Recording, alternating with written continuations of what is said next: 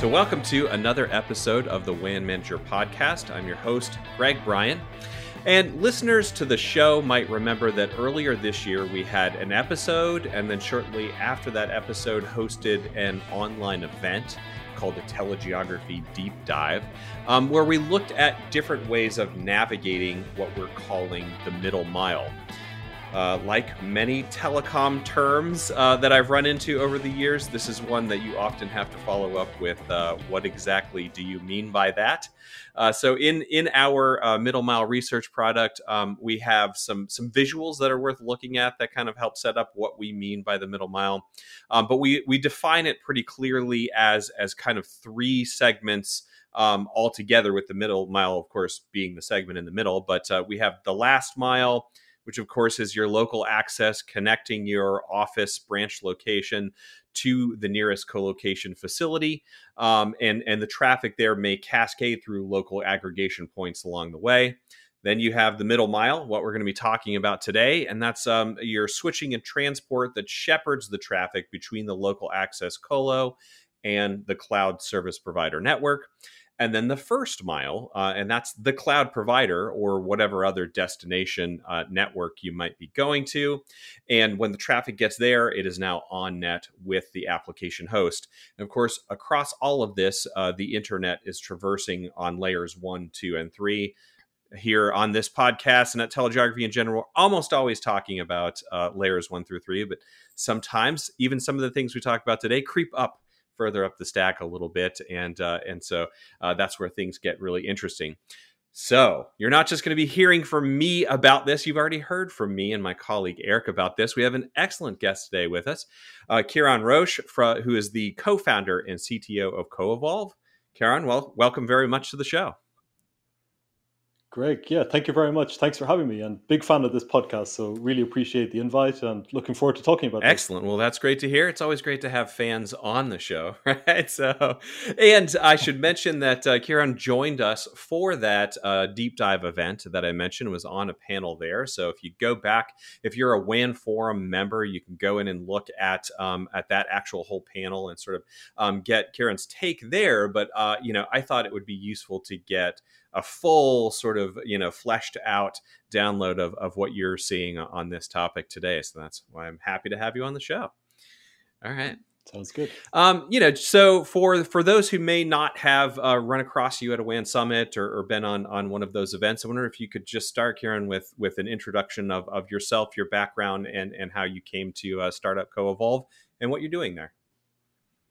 Sure, absolutely. So uh, I've been in the enterprise networking space for quite a long time, around 20 years, and have seen it really change quite dramatically over that. Oh yeah, period. absolutely. No, frame relay and ATM. seen it too. Uh, I just heard AT and T is turning down all of their, uh, you know, T carrier uh, and and uh, SONET uh, circuits. So that's that's a milestone. It's been, right? been yeah. a long time coming, yeah. right? Yeah, exactly. Yeah, but I mean, the the whole time in that space. Um, played a big, uh, uh, had a high level of focus on internet based networking. And that's been kind of a common theme of most of the different areas I've worked in over the years. So, worked in uh, uh, virtual network operators, did some, did some consulting work for clients as well. And then, seven years ago, this month actually, we started Coevolve. And the goal, right from the beginning of Coevolve, was that we could see a lot of change happening in the mm-hmm. enterprise networking mm-hmm. space, which was notable in itself. That was a pretty steady, stable space for quite some time. And we saw there was an opportunity at the time to build a business that could sit in the middle. So we knew the legacy stuff, we knew the enterprise networks and how they were built and their challenges and all the, the baggage that came along with that. But we also understood the emerging technologies and that grew into SD WAN and cloud networking and so on from there. And we've built a business now where across 80 plus countries, we're helping clients uh, implement and then manage these technologies in their environments. So we're taking clients away from some of the legacy environments and helping to adopt these more modern technologies and deliver whether it's performance improvements or uh, cost savings or whatever the other benefits might be. So that's very much the the role we have as a mm-hmm. business. Uh, I'm our CTO, so I'm very much looking at the the next set of products coming down the line and what could be relevant for enterprises and so on. So this is a, a, really relevant topic for really all of our clients, and it's something we're right in the middle of. Yeah, absolutely. Thanks for that intro, and it, strikes me that uh, that your uh, duration at Coevolve there kind of coincides with with the WAN Summit too, which again ended up being a sort of uh, we we found we founded the WAN Summit uh, in late 2013, basically, and you know uh, th- there's been so much development in the WAN over over that period that um, that was is very uh, forward looking of you to to jump on that train at that time. So yeah. We, we were a little bit early. We were out there in the early days of Coevolve talking about some of these technologies and getting sort of blank looks from the clients, right. thinking, "Okay, this sounds like it could be interesting, but we're not quite ready for it yet." Yeah. So, uh, yeah, it took a while to get there, but yeah, it definitely did. Yeah, absolutely, and and that's that's kind of how we're we're seeing the middle mile stuff, where it's um, you know everyone has been on the SD WAN train for a few years now, and and this is just emerging as like you know once I'm out in that uh, you know local internet breakouts and much more reliance on internet, this is all of a sudden something that I that I need to think about. That that was my carrier's problem perhaps uh, uh, earlier. All right, so so to really get things kicked off, I think it might be useful if if you go through kind of how you guys are defining or thinking of the middle mile uh, as as it comes uh, up as an issue uh, for your client. Um, uh, you heard my kind of definition at the top. Uh, do, do you largely agree with that framework? Do you have anything to sort of flesh that out more? I think I'd agree with it for the most mm-hmm. part, and I think what's interesting about this whole topic is the relevance and just how excited they get about this on the client side really depends a lot on the geographical mm. distribution mm. of their network. Mm-hmm. So if the client is in one region or one country, the middle is often not a very significant part of that network. Right. The the first and last miles are almost directly connected in many mm-hmm. cases. So it can still be relevant for them, but it's often a bit more of a struggle to get them interested and to really focus on this. And at the other end of the spectrum, you've got clients that are very highly globally distributed. They've got workloads sitting in North America that are being accessed by users in Europe or Asia Pac, for example, all of a sudden that middle mile becomes a really significant portion of their traffic flows. And therefore, they tend to be the types of enterprises that really have a laser focus on this mm-hmm. and probably are also more open to more creative or more innovative ways of tackling that to find better cost effective ways or better performance of, of delivering the outcomes they want. So we see that variance depending on the type of enterprise.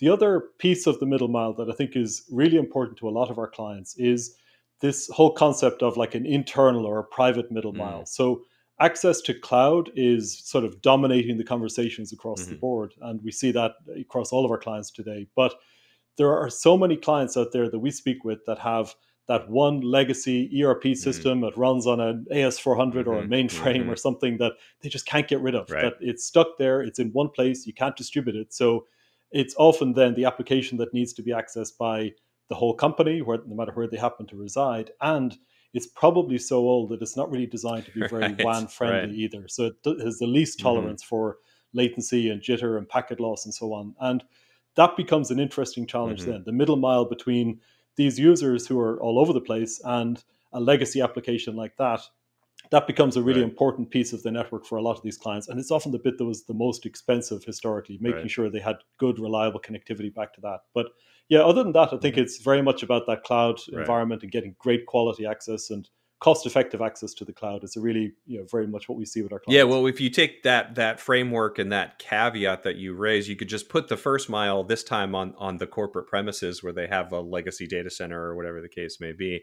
So yeah, That's, absolutely. Yep you know so um, I, I, talked about this on, on the show i did with my colleague eric about this but, but both of us first encountered the term middle mile a, a, as a telecom uh, I- issue in, in the 2009 uh, broadband report if you remember that uh, in the us yeah. um, and it truthfully hadn't really been on my radar as something to think about much since then now it's it's it's uh, not just a buzzword it's a real issue. You brought up geography which of course we're always happy to point out. Those of you watching this i have uh, one of our, our submarine cable maps behind me and that like just like you mentioned folks who are, are in particular regions of the world might even have to pay attention to sort of that kind of level of routing right? Um, but but why do you think that uh, that this middle mile performance has come to the forefront of the, of the minds of so many uh, enterprise WAN managers these days so I think the the transition towards cloud is a big part of it. So the the whole topology of the enterprise networks has started to change because mm-hmm. of that. And if you went back even five years ago, you would look at an, an enterprise network topology diagram. You'd have the WAN in the middle, and then you'd have some spokes out to the side to connect to the, the cloud right. workloads that they'd started to deploy. Now it's sort of flipped on its mm-hmm. head. The cloud is in the middle, the cloud dominates the, the traffic flows, and the enterprise now is often dependent on the cloud provider or multiple cloud providers for the connectivity as well. Right. So that's opening up the possibility of just different ways that didn't exist before to get from point A to point B. The other piece is that if you go back a couple of generations of enterprise networks, it wasn't something that was necessarily separate from the rest of the network. It was sort of an integrated end to end solution that you'd go to a telco mm-hmm. and you'd buy. You wouldn't buy the first, middle, and last mile, you buy a network, right. and that just ro- rode across their backbone. And you didn't necessarily have the opportunity to break that apart and choose I'm going to buy this piece from vendor A, this piece from vendor B. You just had it kind of all lumped, lumped into one.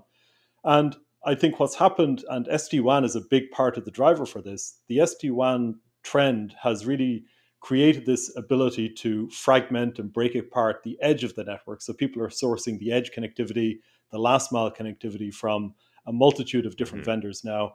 Our clients use around 400 different ISPs and wow. telcos around yeah. the world. So we've mm-hmm. really seen it on a large yeah. scale there. And so that's being very fragmented. They're automatically breaking the tie there between the edge and the, the core, the backbone, by not buying the edge from a, a global telco, or they're buying it from whoever the local provider mm-hmm. is. And now that opens up the possibility to find better options for the, the piece in the middle.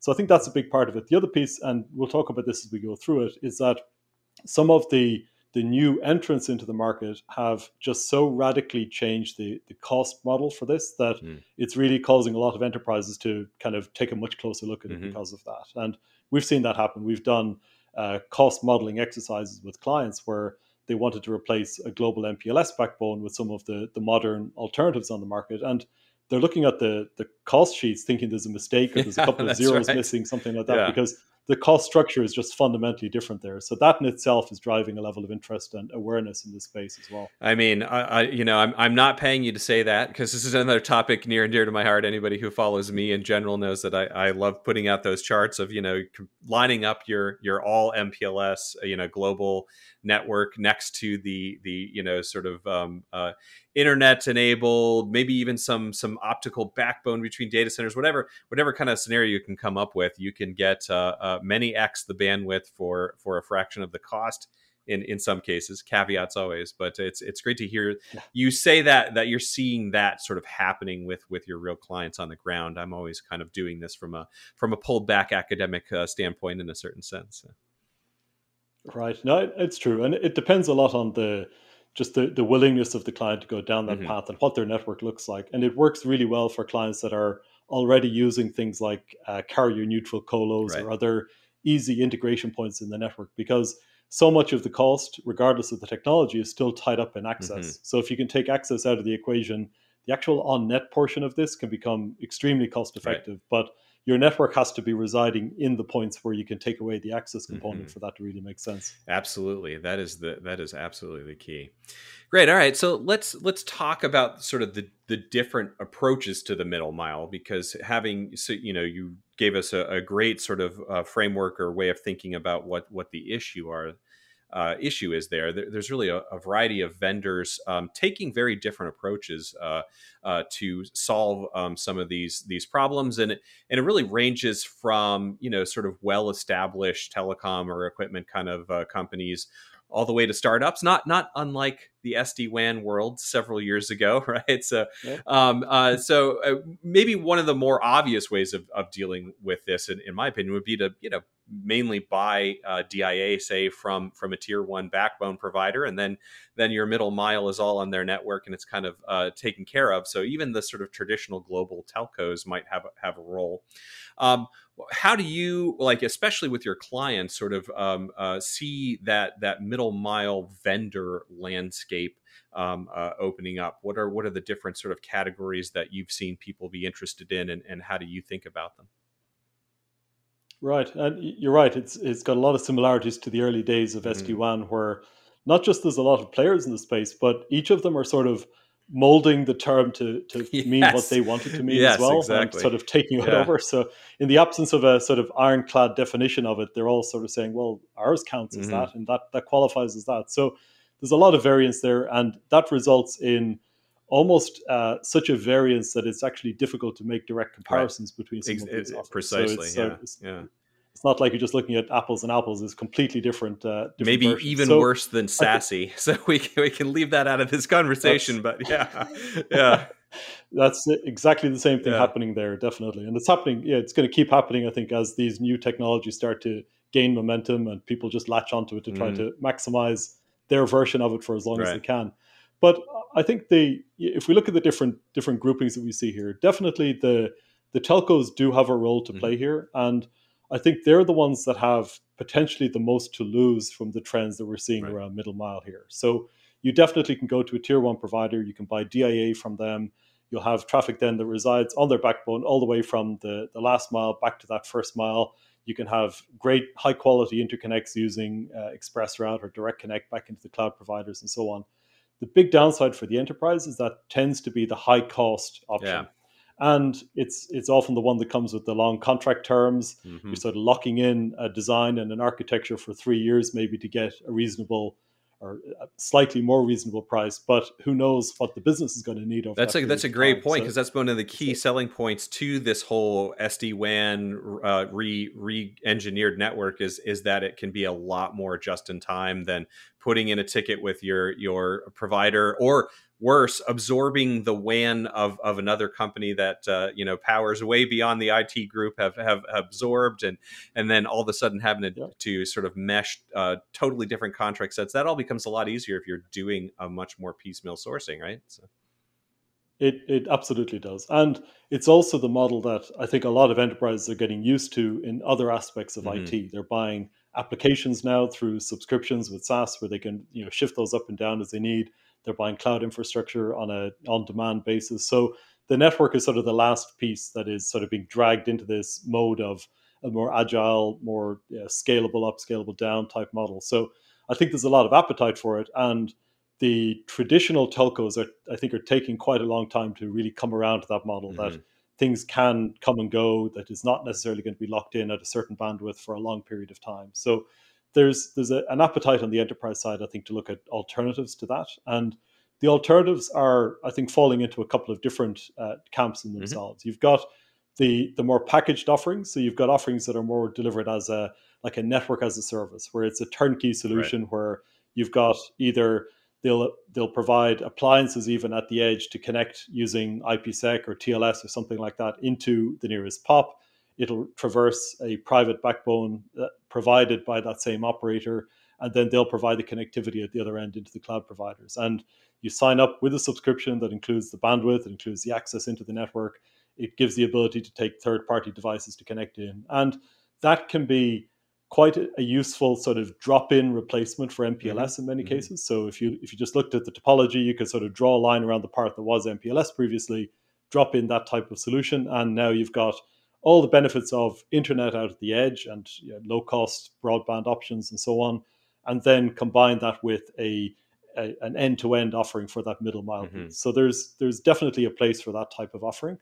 And then the, the final group that we see is much more the do it yourself option. And these tend to have the lowest potential price point uh, in terms of the ability to really absolutely maximize the cost savings in the network, but they take a bit more work to, to get right. there. And these are providers that are delivering uh, typically SDN type solutions where there's an API you can you can make API calls to provision virtual circuits across the globe mm-hmm. between different POPs and different uh, endpoints and so on. You can automatically bring up connections into cloud providers and so on. If you want to double the bandwidth because it's month end, you can do that for a few hours and then drop it back down again. And what they're essentially providing is just virtual circuits across a, a global backbone. Right. And you typically interface with these providers in co-locations or other facilities like that. And then they provide really just the middle mile piece. They don't get involved in right. much else beyond that. Almost like so SD WAN other, for the middle mile in a, in a certain sense, right? You know, yeah. It it definitely is. Mm-hmm. Yeah, there's there's very much uh, similarities there when you look at the orchestration techniques they're using, the sort of global uh, end-to-end visibility you can get of your topology and so on. Tons of similarities there, definitely. So th- they're the other sort of mainstream uh, offering that we see uh, out there in the in the market today.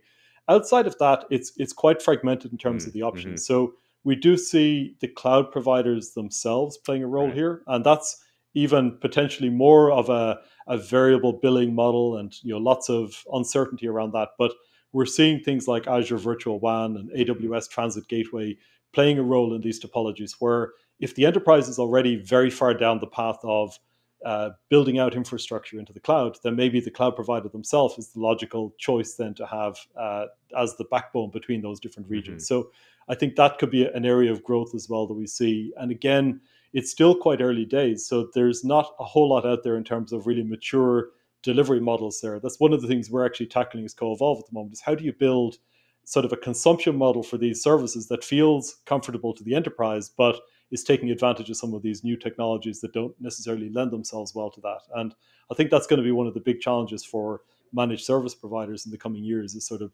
blending that gap between what the products are capable of and what the enterprises and their operational teams are really actually wanting to consume. Right, absolutely. So you, you have a, a, a, role to play in maybe sort of um, uh, forming how that market ends up, sort of uh, getting presented to to the enterprise, essentially. Yeah, that's exactly. And I think there's going to be uh, a lot of interest in enterprises adopting that type of model because they can see the benefits. They can see the ability to get either way more bandwidth or significant cost savings or this agility to ramp up and down capacity when they need it. So the benefits are out there. And I think there's that interest really being driven by those use cases but yeah, you've got to really define a, a, consumption model and an operating model that makes that more attainable for the enterprise as well. Absolutely. So, so on that note, and, and I think you kind of addressed some of these things. Um, so, w- without you know getting too far back into just a repeat, but you know sometimes repeating is good for those who are absorbing all of this new information. Um, I wonder if you could talk about it if you have an enterprise that comes to you how do, that that is interested in solving this middle mile problem right? They're far enough down that that road away from maybe sort of traditional WANs uh, t- to have this need. Um, how do you get them to start thinking through you know th- these various options? Do i want to just go with with a tier one dia provider? Do i want to uh, use one of these um, sort of uh, sdn uh, tools um, or do I want to go with a, a, fabric provider, network as a service kind of thing? Uh, you know, uh, what what kinds of of uh, paths or directions do you um, you know work with them on, or what kinds of uh, uh, end user sort of um, uh, use cases do you find that you can steer in these different directions?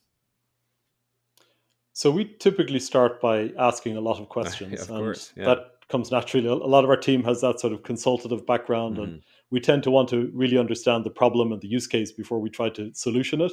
So understanding where they are today is, is a mm. critical part of this. Mm-hmm. So what what are they struggling with? Is it cost? Is it lack of bandwidth? Is it performance? Uh, there's a, a, multitude of different problem statements that we'll often start with to understand in, in much more greater detail so that we know what it is we're trying to solve for. And the the client that really is just looking to to cut cost in the network very often those sort of package solutions, network as a service option, they don't necessarily want to change topology completely. They just want to be able to save 20% mm. maybe or 30% mm hmm on their mm-hmm. bandwidth cost. And you can drop in that type of solution quite easily to address that. Um, it also depends very much on the client's uh, traffic flows and uh, what they're really trying to achieve in terms of a future state architecture. Mm-hmm. So, where do the applications reside? Where are the users? What sort of performance expectations do they have right. for those applications? Uh, how does that, you know, how is it expected to vary over time?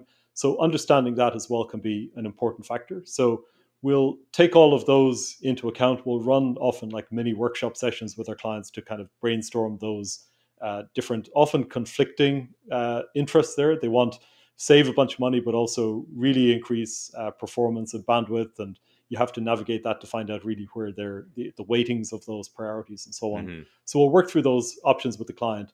And then it's often about the the appetite for just taking that more creative or more sort of progressive approach in the network. That we do see clients that are uh, very much bought into the SD WAN concept at the mm-hmm. edge. They know that they want to get completely away from being bound to a telco backbone and that type of architecture.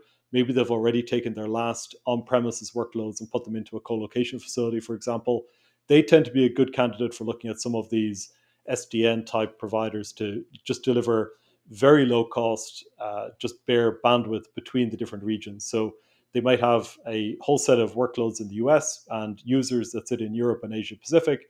We can provision between the colos in those regions, you know, several hundred meg connectivity, often for just a few hundred dollars Absolutely. a month in some cases yeah. with these providers. Like the numbers can be quite staggering mm-hmm. there. So that's often the the best choice for a client that's already really divested from the carrier infrastructure at the edge. They've gone down a broadband path, they've gone down a multi-carrier mm-hmm. path this is often the last piece in their network is just to retain that reliable connectivity between the regions. So it's really about that sort of navigating the the, the understanding the current state, understanding what they're trying to achieve in the future state, uh, weighing up that appetite for risk, and then we can help identify then the best options. But a big part of it is staying current on the the options themselves, mm-hmm. knowing what's out there, knowing the price points, and so on.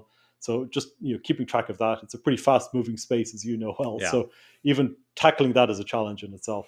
Yeah, you know, it's it's uh, it sort of made me think. There's a an interesting thing that we're encountering now. Obviously, for for us as opposed to a managed services provider, we're we're just providing information for people to then go and make decisions to. Sometimes alongside someone like you, right? Um, uh, yep. So we get a, a different picture into into that that whole process. But we've encountered some uh, enterprises, and I think this is always going to be somewhat rare, but that are going to the step of uh, I, I kind of mentioned this in, in, passing earlier, but of building their own sort of telco like backbone. So that they'll set up, uh, you know, maybe several what you might call uh, colo sites of their own or pops, yep. right? Um, and and buy optical wavelengths, maybe with an Ethernet handoff or whatever, but just you know, uh, con- intercontinental kind of optical wavelength. Is that is that something that you have seen out there in the market, or, or folks who are going to an MSP maybe wouldn't be that much like a telco in their own internal IT? Like, We've seen some of that, mm. definitely. And the ones that are doing it are often doing it because they've done the cost modeling and they can yeah, see the, the benefits of going down that mm. path versus the traditional way. So it, we do tend to, uh, and it's a bit of a self selection process, I guess, by being the, being an MSP and you know, proposing those types of services. We often see clients that want some of the benefits of that, but they don't necessarily want to do the build right. it and operate it mm-hmm. themselves mm-hmm. approach. So they want to get something that's a bit more managed, a bit more monitored, somebody who understands the end to end topology. And they're okay with it being made up of lots of different fragments, mm-hmm. perhaps, mm-hmm. because you're identifying the best of breed component across each end of the, the traffic flow. But they don't want to have uh, an operational responsibility right. themselves for all of that. Mm-hmm. So we're often in the middle of building managed versions of mm-hmm. those or, or co-managed versions of those for clients because they want the benefits, but they also want somebody to kind of you know keep an eye on things day to day. Yeah, that makes perfect sense. And and I should say, often the, the the kind of people that I have in mind are when you have maybe someone from a telco or or the likes that has moved into the enterprise space on the eh, IT infrastructure team, and so you bring that kind of background and experience. You know, so. Yeah, yeah, definitely. All right, so let's let's get into um, you know one thing I think about a lot with the middle mile of of sort of um, even understanding the issue here is to have a clear idea of of where the performance issues are. So, so as the IT infrastructure manager, yes, you're, you're getting uh, a lot of feedback from your internal users about how well their applications are or are not working. Right? I guess mostly are not. Right? Um, uh, so, so how much do you think monitoring as as a separate kind of WAN overlay service plays a role into um, uh, you know finding the right solution for the middle mile? So this is a topic that's I think getting just infinitely more complex for the yes. enterprise than it used to be because yeah. you know we, we've been in this space long enough to know that you know you look at a, an SLA for a network and you'd have maybe some sort of a matrix to show the pop to pop latency mm-hmm. you'd have fixed times for lease line circuits things like that and it it was a very predictable very stable way of doing things it wasn't necessarily a great outcome for the enterprise the credits were often right. impossible to yeah. get and you know there's all sorts of challenges like that but it was at the very least mm-hmm. predictable. Mm-hmm. You knew what was being measured and you could compare different offerings. And what's happened now, and uh, we've had several conversations both with clients and you know just even talking internally about this recently, that is really making us start to question the value of SLAs and assurance around these performance metrics in general, because the amount of data points that need to be tracked and monitored uh, are just growing you know so quickly. But then the the accountability is also way more dispersed than it used to be. So you don't have one owner of the end-to-end infrastructure anymore. You've got different uh, components mm, of that with exactly. different areas of responsibility, yeah. and and the internet being such a big part of mm-hmm. it. You know, if the internet represents 80% of the traffic flow, then who's responsible? So I think that's sort of looming in the background around all of these performance mm-hmm. questions. Um, traditionally, uh, we would have said that the majority of performance issues are happening at the edge of the mm-hmm. network, at that last mm-hmm. mile. Typically, that was the most congested part of the network. There's a really interesting shift, though, that's happening there that we've seen, and it's being driven by the the big content providers, the YouTubes and Netflix and so on. Those edge networks are just vastly yeah, growing in capacity, absolutely. and the the over provisioning that's happening there to meet the demand on the residential mm-hmm. side is having like a knock on benefit for enterprises yeah. that are tapping into that infrastructure. So you're not necessarily dealing with the level of contention and oversubscription that you used to be because those networks, both because the access technology itself is getting better and can support far greater uh, upstream and downstream bandwidth than mm-hmm. before, but also the back end provisioning itself is getting just far more thicker than it had been previously. So we're seeing fewer problems there uh, in most mainstream developed markets. It's still a challenge if you go out into yeah. rural markets mm-hmm. and you've got a, an ADSL piece of infrastructure with a single DSLAM and you know, a single you know piece of SDH infrastructure behind that connecting into the, the backbone network. That's there's a lot of that out there right. still, but that's really starting to mm-hmm. diminish. Mm-hmm. And so I think the problems when they do happen are often still at that edge, but it's in more isolated circumstances perhaps than it was before. Mm-hmm. The the middle mile itself tends to be very predictable and very stable. Right. Um, the challenge is if it's an internet based middle mile, is knowing who's accountable when something actually goes wrong right. and getting exactly. somebody mm-hmm. to to take the ticket and own it and work it through to resolution because still a lot of this depends on peering between providers mm-hmm. and a level of trust there and just sort of an assumption that things will work well so the enterprises that are going down this path they're getting the benefit of cost savings and a lot, lot more bandwidth than they had previously but often one of the things they're sacrificing is that you know the overused phrase of one throat to choke right. and one yeah. one entity that is singularly responsible for this that's often what they're giving up because the mm-hmm. problems shouldn't be too widespread but if they do happen then it's much harder to pin yeah, them down if, on if your traffic is leaving your isp's network very shortly after leaving your office then you know that, yeah. it's not their problem yeah. and they can't do anything about it you know so and that's it yeah and there isn't there's still not a great uh, resolution mechanism there for these inter-provider mm-hmm. issues. The the monitoring piece is getting better, and there's great tools out there to show that end-to-end path performance and tracking that over time. And we've seen that in a lot of SD WAN products now as well, being part of the the sort of out-of-the-box functionality that's there. What isn't there yet is sort of the operational resolution between the providers and pinpointing where these problems are happening and actually holding somebody accountable to get it fixed. Mm-hmm. And that's often being solved through engineering by a lot of mm-hmm. enterprises. They just will over provision. They'll they'll have you know, they'll double up on circuits from different providers. We've even seen clients that have gone down the path of deploying two parallel middle miles because mm. they were so cheap. Mm-hmm. They were saving right. 70 or 80% of what they're paying for right. MPLS. They're like, well, let's just put two in. And they go to two different providers and provision them in parallel because that means you know, the chances of a problem are pretty mm-hmm. slim, but they just wanted to take that out of the equation. And be able to show to the business that we're not going into this with a single point of failure or extra points of vulnerability. Right. So even that, that type of what might seem like a just a, a, overkill type option is actually cost effective in some cases and it's it's achievable for many enterprises to take.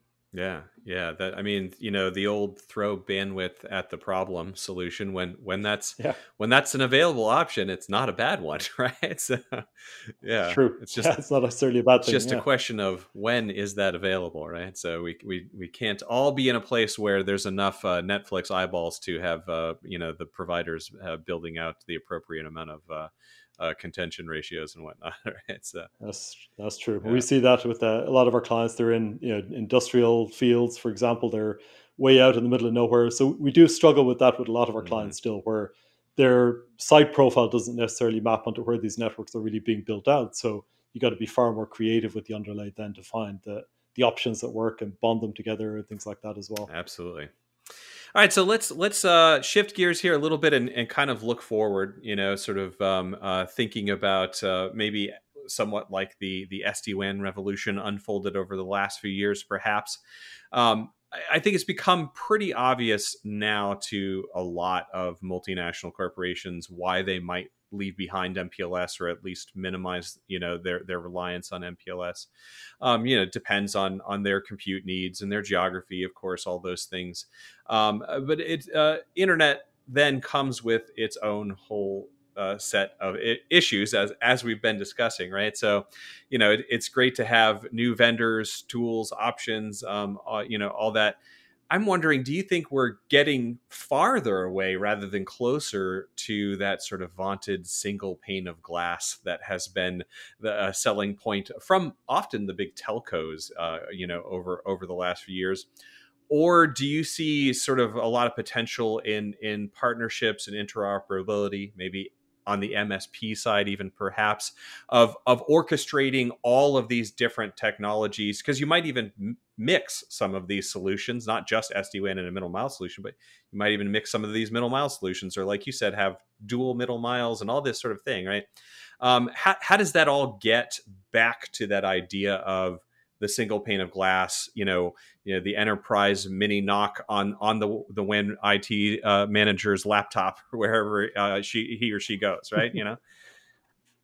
Yeah, yeah, it's it's a challenge, isn't it? And it, it's very much a balancing act where if you if you looked at where the the majority of the the performance and cost benefits lie, they're pretty much as far away as you can get from the easy to manage single pane of glass mm-hmm. environment. So the, the two kind of are opposing forces there where in order to get really all of those benefits and maximize all of those benefits you have to sacrifice some of that end-to-end uh, functionality single pane of glass and so on so i think there's there's a challenge there because the better options from a a bunch of those different metrics perspectives are it's coming from that fragmentation mm-hmm. and breaking it apart and sourcing it from the different components so that is definitely a factor that's in the minds, I think, of a lot of enterprises that are going down this path. However, the ones that the enterprises that tend to be the best fit for products like what we've spoken about today tend to be the ones where there's a level of that already hmm, happening. Mm, right. So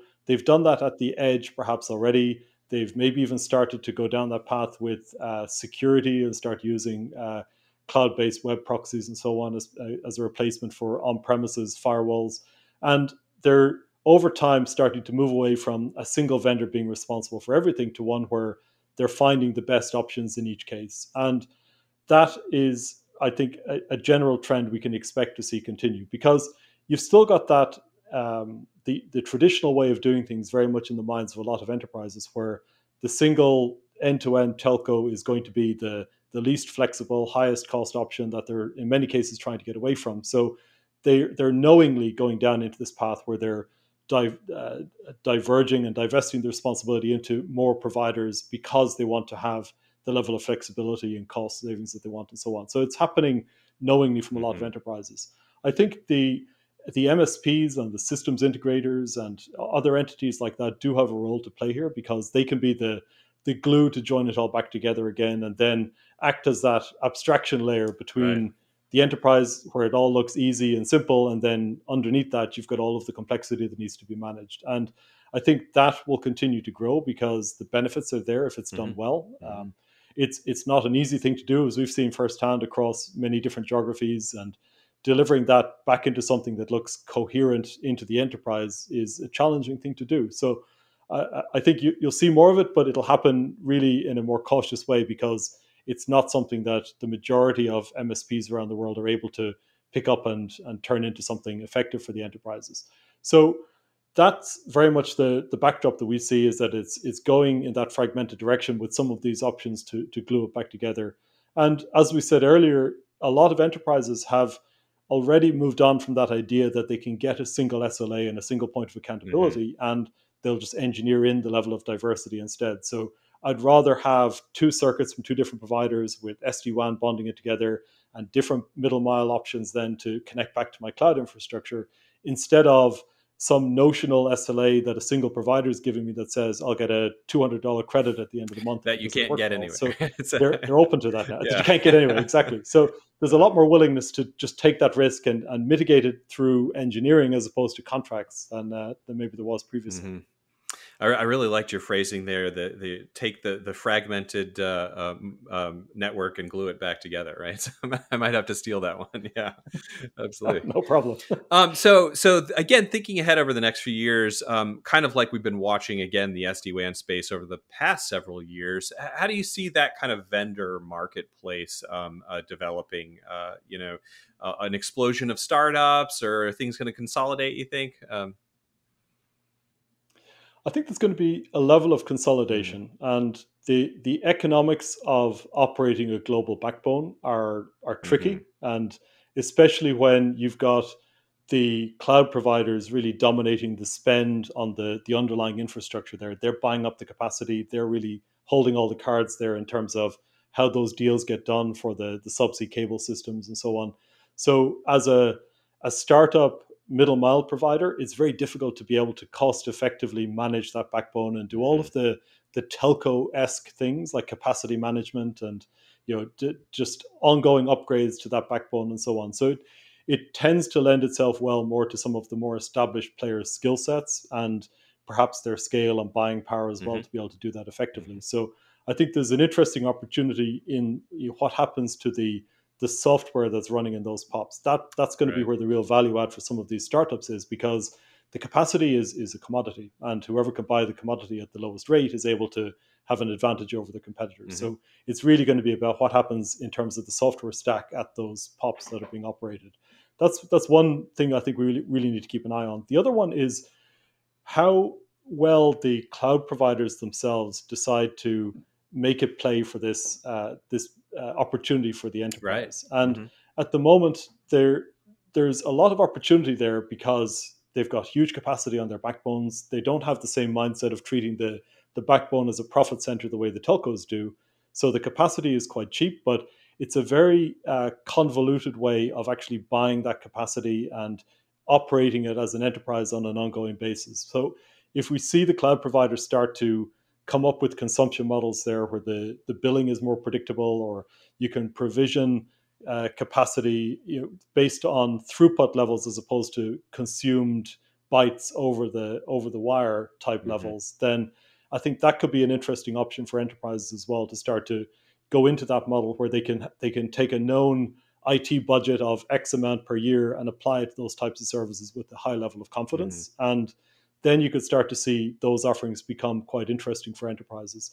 There's potential for that to happen already today, but it just requires a different mindset on the enterprise to deal with you know per gigabyte bandwidth right. pricing as opposed to committed levels of capacity and understanding that the bill could quadruple from one month to the next depending on things they can't necessarily control that easily. So that's I think it's still quite in its early mm-hmm. stages yet, but it'll be interesting to see how those models mature and, and what happens there.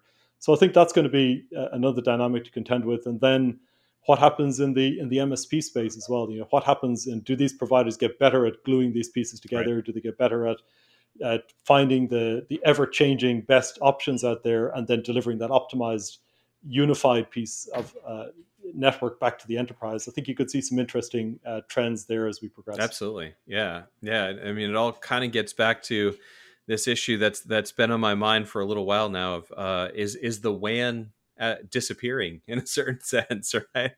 um, uh, we'll we'll we'll deal with that some other time. Uh, just my my last question is, um, you know, just have you seen growth uh, in interest in these types of vendors on the client side? How do you see that developing over the next uh, near term kind of couple years? Yeah, we, have seen huge growth in this, and and really, it's it's happened over the last, I would say, 3 mm-hmm. years, and the last year we've seen far more right. interest than we had even in the in the years previous to that. So it's it's really being driven by the the success stories that are out mm-hmm. there in terms of cost savings and bandwidth uh, upgrades and so on that can be achieved. So we're seeing a lot of enterprises uh, knowing that this should be on their radar and be something that they want to uh, to look at uh, we're so we're in the middle now of cost modeling and different scenario type planning with a lot of, of clients and prospects around this because they they know the benefits are there, but they want the like the roadmap to get there and the, the blueprint to follow to actually execute on that. So I think that's going to continue. I think there's going to be a lot of interest and I think understanding and keeping up to date, as we said earlier, with the options mm-hmm. as they change and evolve over time, that's going to be another really critical thing to keep track of as well because it's certainly not standing still. Right. The picture changes from one month to the next, and the price points change, and the delivery models change. So it's uh, it's a complex mm-hmm. space, mm-hmm. but the benefits are definitely there for the enterprises that uh, latch onto it and, and, try to build projects around. Yeah, especially as as time goes on, much like with SD WAN, you know, more standard billing models and, and go to market strategies will likely emerge i imagine. And so they you know it's up, up to those early adopters to kind of wrestle with all of this and then and then things get kind of easier for the later adopters how the cycle often goes you know? That's it. Exactly. Excellent. Well Ciaran this was a great conversation. It really brought a lot of clarity uh, uh, for me and i'm sure for the listeners now, as a listener of the show, though, you know that I always like to wrap up with uh, with a little fun question here, and, and I'm still kind of stuck on on uh, the the COVID impact. Before before we started recording, we were talking about we're we are uh, both parents of of elementary school age children who are now back in school, which has been a, a great a great respite from the how things have been for the past uh, what is it uh, 14 months here. But other than that, what are, what are you sort of most looking forward to as we get closer and closer to sort of a, a return to normal? Normalcy here? Well, I'm uh, a long way from my original home right yes, here. So, exactly. you know, growing up in Ireland, yeah. my family over there, and and just having spent my whole life traveling. Yeah. You know, this mm-hmm. is the the longest I've gone with having every day in the same place doing the mm-hmm. same thing. So I think we're our whole family is looking forward to taking a trip. You know, getting getting out of the country, going somewhere, spending spending a few weeks in Ireland, yeah. or you know, getting back out to to the Coevolve team out in Australia and mm-hmm. Singapore, Malaysia, and so on. So I miss doing that. I miss uh, being in front of people. I miss you know the whiteboarding and sort of the interactive mm-hmm. side of things. So that's probably the single biggest thing that I'm looking forward to is uh, spending time in uh, in some of those parts of the world again. And you and I have had you know right. had the occasional yeah. beer in uh, some exotic exactly. parts of the world for uh, various events and so on. So I'm hoping for some sort of return to to normalcy of that over time. And uh, hopefully hopefully not too much further. Yeah it's looking like that is on the horizon. So let's you know let's make a plan. Let's let's grab a beer. Uh hopefully maybe it, it, within this calendar year fingers crossed so. Fingers crossed yeah. absolutely. Looking forward excellent. Thank you so much Ciaran Roche. Just last thing uh, how can anybody get in touch with you if they want to find out more about uh, what you do at Coevolve? Sure, absolutely. So you can find us on coevolve.com and I'm on Twitter at croche and you can get me there. So C R O C H E. So yeah, thanks again for having yeah, me, Greg. Really my pleasure. It. Thanks. Cheers. Thanks very much for listening. The WAN Manager podcast is brought to you by TeleGeography, a division of PriMetrica Incorporated, and is edited and produced by Jane Miller. I wrote the theme song you're listening to right now, and we get administrative canine support from my dog Honeybun, who you might hear chiming in from time to time when the mood strikes her. If you want to learn more about our data, head over to telegeography.com where you can find our blog that covers many of the topics we hit here, and you can sign up for our WAN Manager newsletter. Until next time, have a great day.